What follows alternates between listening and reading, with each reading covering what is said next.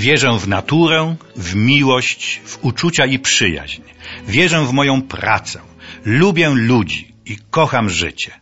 Uważam się za człowieka szczęśliwego, z upadkami i wzlotami, które są przeznaczeniem nas wszystkich, ale zdecydowanie za szczęśliwego. Czyje to słowa? Jednego z najwspanialszych aktorów minionego półwiecza. Urodził się w roku 1923, zmarł w 1996. Nazywał się Marcello Mastroianni. Pochodził z biednej chłopskiej rodziny. W czasie II wojny światowej zesłany został przez Niemców do obozu pracy, ale udało mu się uciec. Ukrywał się w Wenecji na poddaszu kamienicy. Po zakończeniu wojny wyjechał do Rzymu, gdzie pracował jako urzędnik, a wieczorami grał w amatorskim zespole studenckim, tym samym, w którym grała Giulietta Mazina, późniejsza żona Federico Felliniego. Do zawodowego teatru zaangażowany został przez mistrza Lucchino Viscontiego, ale wtedy interesowało go jedynie wynagrodzenie, jakie ma otrzymać. Przełomem w jego karierze filmowej była główna rola męska w adaptacji Białych Nocy Dostojewskiego w reżyserii tegoż Viscontiego. Sam mówił o tym filmie. Wyrafinowany, niezwykle ciekawy, pasjonujący. W swych wspomnieniach zatytułowanych Pamiętam, tak, pamiętam, wyznaję, przypominam. Pamiętam aluminiowy rondelek bez rączki. Moja matka smażyła w nim jajka. Pamiętam warsztat stolarski mojego dziadka. Pamiętam tam zapach świeżego drewna i wspomnienia filmowe. W Turynie obejrzałem w kinie pierwszy film.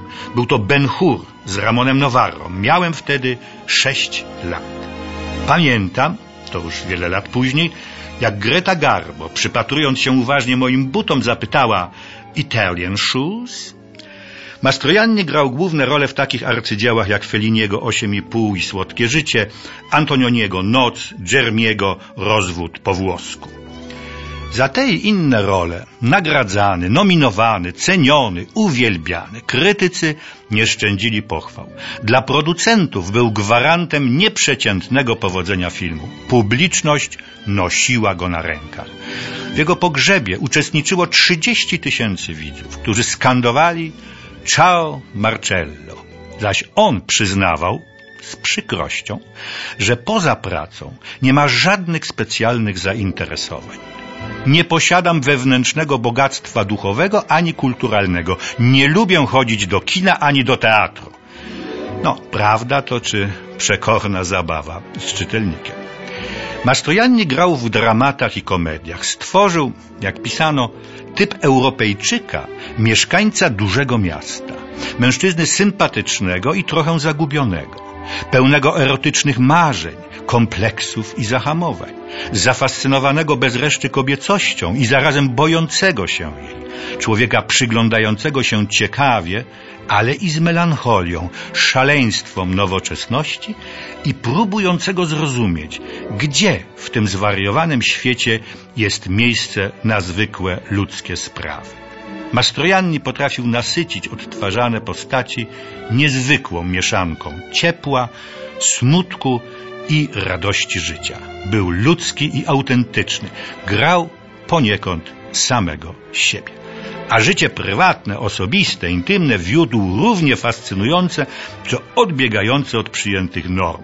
Żonaty niezmiennie przez prawie pięćdziesiąt lat z aktorką Florą Carabellą, był ojcem córki Barbary, miał niezliczone romanse. Ten z Catherine Deneuve był czymś więcej niż romansem. Mieli córkę, Chiara, dziś aktorkę i reżyserkę. Marcello Mastroianni uważany jest słusznie za port parol Felliniego. Reżyser z żadnym aktorem nie był związany tak mocno i nie rozumiał się tak dobrze jak z Mastroiannim. Nasza przyjaźń do niczego nie zobowiązuje, mówił Fellini. Niczym nie jest uwarunkowana i nie ustanawia żadnych reguł ani granic. Prawdziwa, piękna przyjaźń oparta na totalnym i odwzajemnionym braku zaufania.